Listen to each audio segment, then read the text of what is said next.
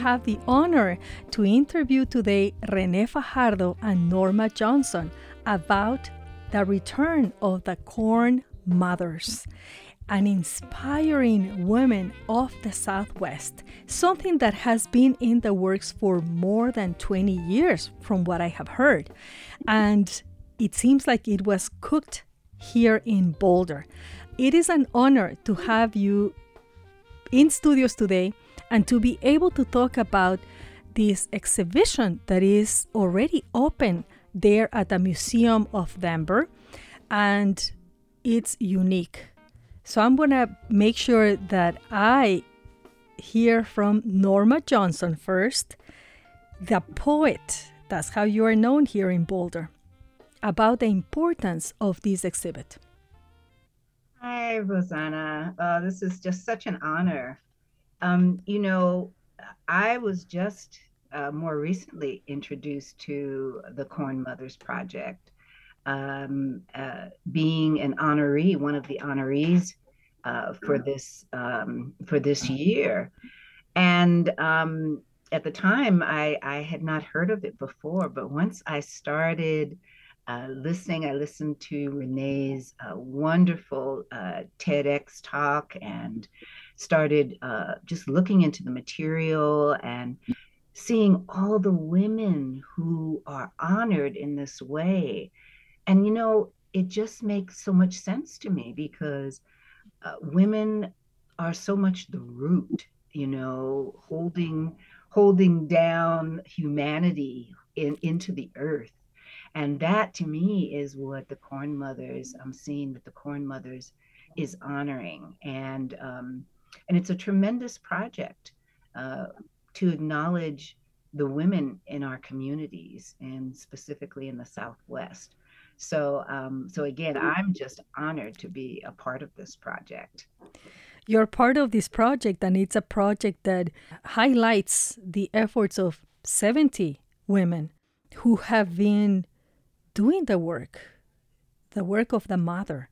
And I want to make sure that Renee Fajardo shares with us. Please explain to our listeners the importance of the concept of a corn mother. Well, interestingly enough, the corn mother mythos is ingrained in all of us that are from the Southwest as manitos, people from Southern Colorado and Northern New Mexico. Um, this concept of corn um, being sacred and the corn mother has always been a very um, big myth that we've grown up with. It's like um, in the fall, the corn, the lusciousness of it, our calabacitas, everything we cook. So subsequently growing up, I was able to basically take the stories of that myth and they were so ingrained in my soul that there was a book that I saw called When Jesus Came to Corn Mother's um, went away that my husband brought to me about 20 years ago. And I looked at that and I was like, what does that mean? The corn mothers went away. And in thinking about my history with my own um, ancestors that came from from this region, I began to realize that the corn mother um, was actually a, a, deity that is actually all throughout the United States, South America, Central America, because corn as we know it today was actually um, uh, cultivated thousands and thousands of years ago. And with it came the whole concept that it's life it's generative. And and thinking about this so this is a whole cosmic consciousness of things that go into this but when you look at all of the the people that we are here in the southwest for hundreds and hundreds of years we have been woven. We have we have indigenous ancestors not only from the pueblos but also um, like in my own family and to Zacatecas down all the way into the Yucatan we have African blood we have Jewish blood we have um, we have people that were coming over from the, um, France and intermarrying hundreds of years ago. So we're this beautiful tapestry. But what I think that we were trying to get at is like my own auntie, who was a woven tapestry of these people, and a very huge GBLTQ2 advocate that took on all the boys that had um, got AIDS in the 80s. Is that there are these women that are all throughout um, the, the Southwest that sort of don't even know that they actually are the living embodiment of what a corn mother is that whole concept of life and giving to your community and being there. And it, it's almost a mindset. It's like when you walk into um, a home and the abuela says i don't know who you are but you come in here you eat with me you sit down here you gotta you gotta spend the night we're gonna make you a bed. It is that concept of of the women that do not give up women like norma johnson through their poetry through the way that they live their life their example so this has been a legacy of love from um, Todd Pierson, the photographer, and oh my God, Ed Winograd, the editor, the Spanish English editor, who is a Jewish man who does Spanish translations for books. He is meticulous, and the designer Tonette Brown. Um, they have all like poured their hearts and soul into this, and that is really what this corn mother project was always about is celebrating these beautiful women here in the southwest that represent this undauntable spirit of community and giving and love and hope hope uh, that for was a lot. no that was awesome you can cut it right? it was like the hope for the future because as we see and this resonates with me so much because i'm also you know i have different identities i have different ethnicities and what i have found through my studies of media and public engagement is that because of these hybrid ways this hybridity that the latinidad that the latino community has especially that's the reason we are so resilient. And that is because we have in our blood also the indigenous blood and then the mestizaje also has brought us into a world that connects us with everybody. And what I find mo- the most fascinating thing about the Corn Mothers Project is this beautiful thing about trying to unite us all, seeing us because of our humanity and not trying to separate us. And that's what I see the power of this project. What do you think about this? Norma Johnson, that this resonates also with you?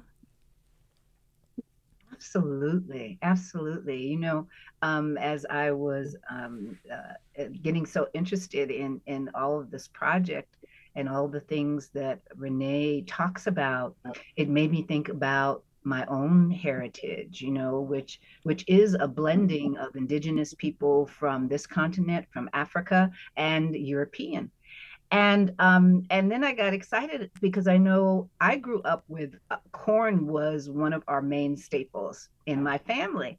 And i thought well where did that come from? And um and i did a little research and corn was introduced to africa in the 1500s and 1600s um, from uh, from portuguese from central america from south america and um, so it's that that idea of uh, corn as the the symbol of of life in a way, but also in bringing so many people together because let's face it i mean who's is there anybody anymore who's only of one people without any other mixture? Probably not or not too many folks anymore.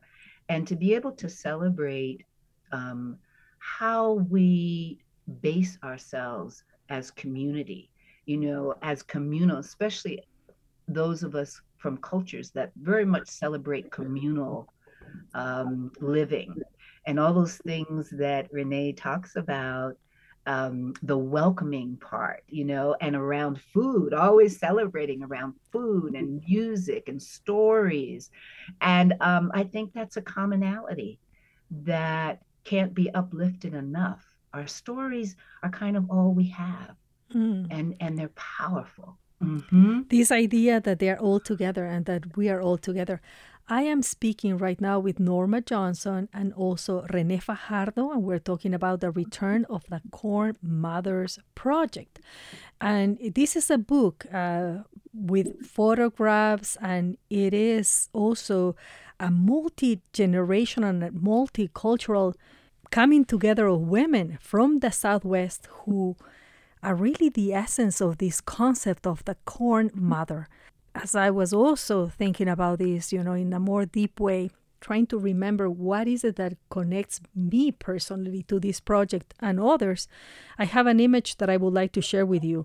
I see myself as a little girl uh, surrounded by other women from my family and in front of us we have corn. And what we are doing with it is that we are opening the corn and we're cleaning in cleaning the corn the los pelos del, del corn. And then we are working and we are taking the little corn little how do you call that in english? You know the corn the kernels the kernels and the we kernels. are just you know we are yeah. some of them we need to put them in one side other ones we need to put in another side and that's what we are working on and as we are you know using our hands we're also using our mouths to speak and share stories and our hearts are open that is the image i get as i think about the project that you have been putting together I want to make sure that I get from Renee the knowledge of the importance of this exhibit that is not only in one place, but it's a walking one. So it travels around. You are bringing it back into light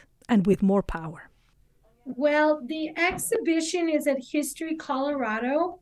It has the portraits of all 70 women. It's on the fourth floor. And the return of the Corn Mother Wise Women of the Southwest exhibition is there for an entire year. It opened on September 16th and it will be there until September of 2023. The opening reception for it is actually on Friday, October 21st, where the whole community is invited in for a free reception and an honoring ceremony of the women. And I think what is the most important um, factor in looking at this, it was really through the efforts of organizations such as Metropolitan State University of Denver and um, the Chicano Humanities Arts Council and the Colorado Folk Arts Council and the Axe Community Fund people, um, some of the funders that came in to take what was and has always been a grassroots project and it actually kind of started at CU in in, in Boulder at the Nature and Science Museum way back in the day. Um, in 2007, that was our first opening, and I think that it was only 12 women at the time. Um, so every three years, this project somehow, by word of mouth, was picked up and started in different places where there was university. So it went to Highlands University, it was at Adams State, it was in Pueblo. But this wasn't because we had money to do it, it was because a community came in and said, hey, we would like to add on to what you already have and add in our corn mothers.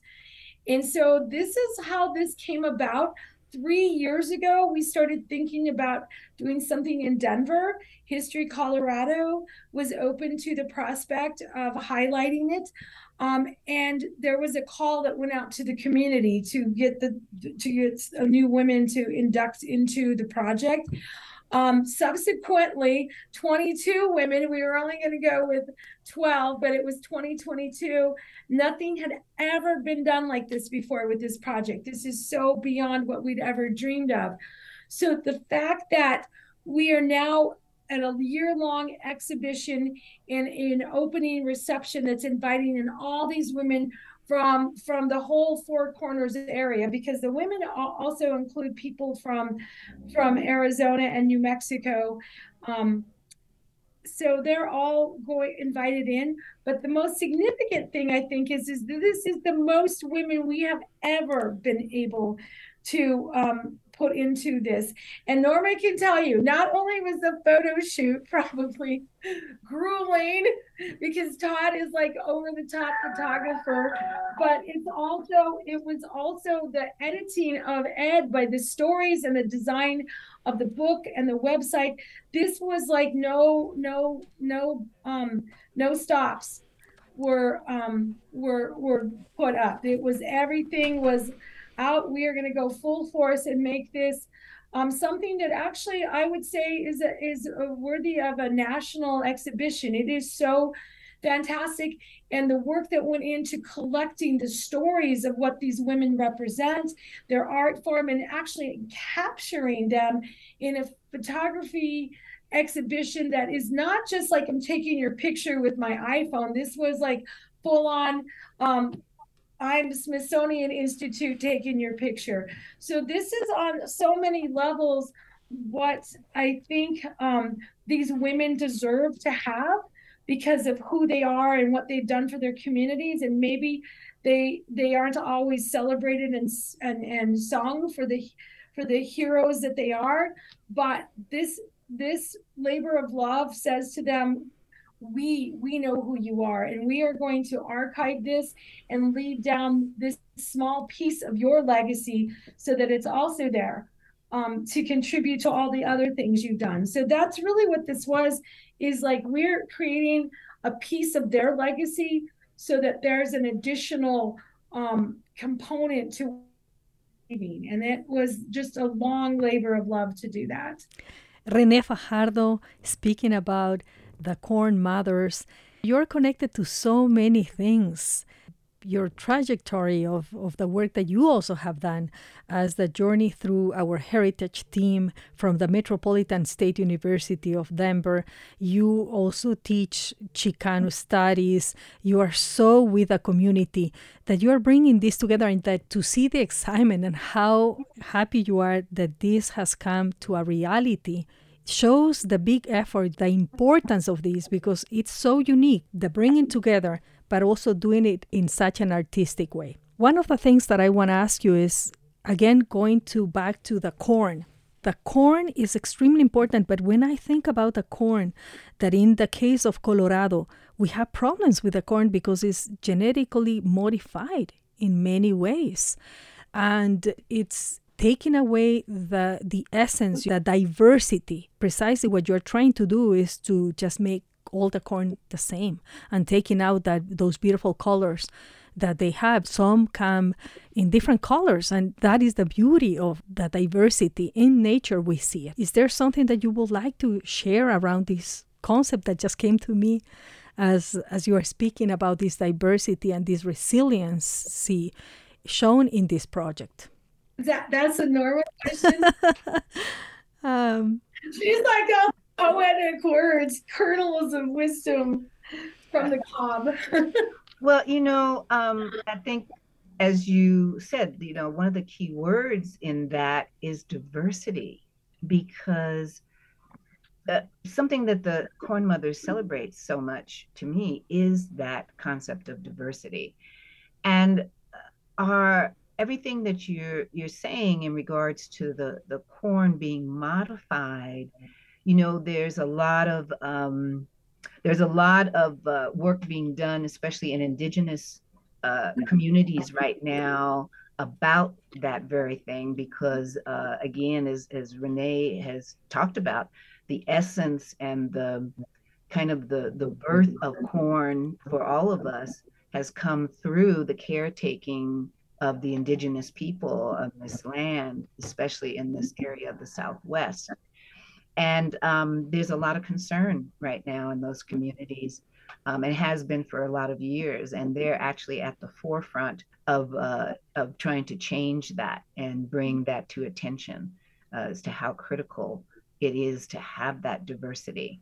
And there's even there's a project. There was some sacred corn that had been grown in one area. And when the indigenous people got moved to uh, another area, they uh, were not able to grow the corn successfully there. But it stayed, just those few kernels stayed in safekeeping. And many mm-hmm. decades later, there was an exchange between the indigenous and um, European people that were still in the original area that helped to redevelop that corn. So things are going on where it's being reestablished because the value and the understanding of that value of diversity is intact. It's extremely important. I think that's the centerpiece of the whole thing. This conversation can go on and on. This history of the Corn Mothers exhibition an important event happening in October 21, but the exhibit is going to take the whole year. Hope I get to see this book because you are mentioning, Renee, that the book is beautiful. The photos, the photography, and the biographies of these women really show the resiliency and the power of women coming together and bringing us together. I have been speaking with Renee Fajardo and also with Norma Johnson about the Corn Mothers exhibition. For KGNU, I am Rosanna Longobetter.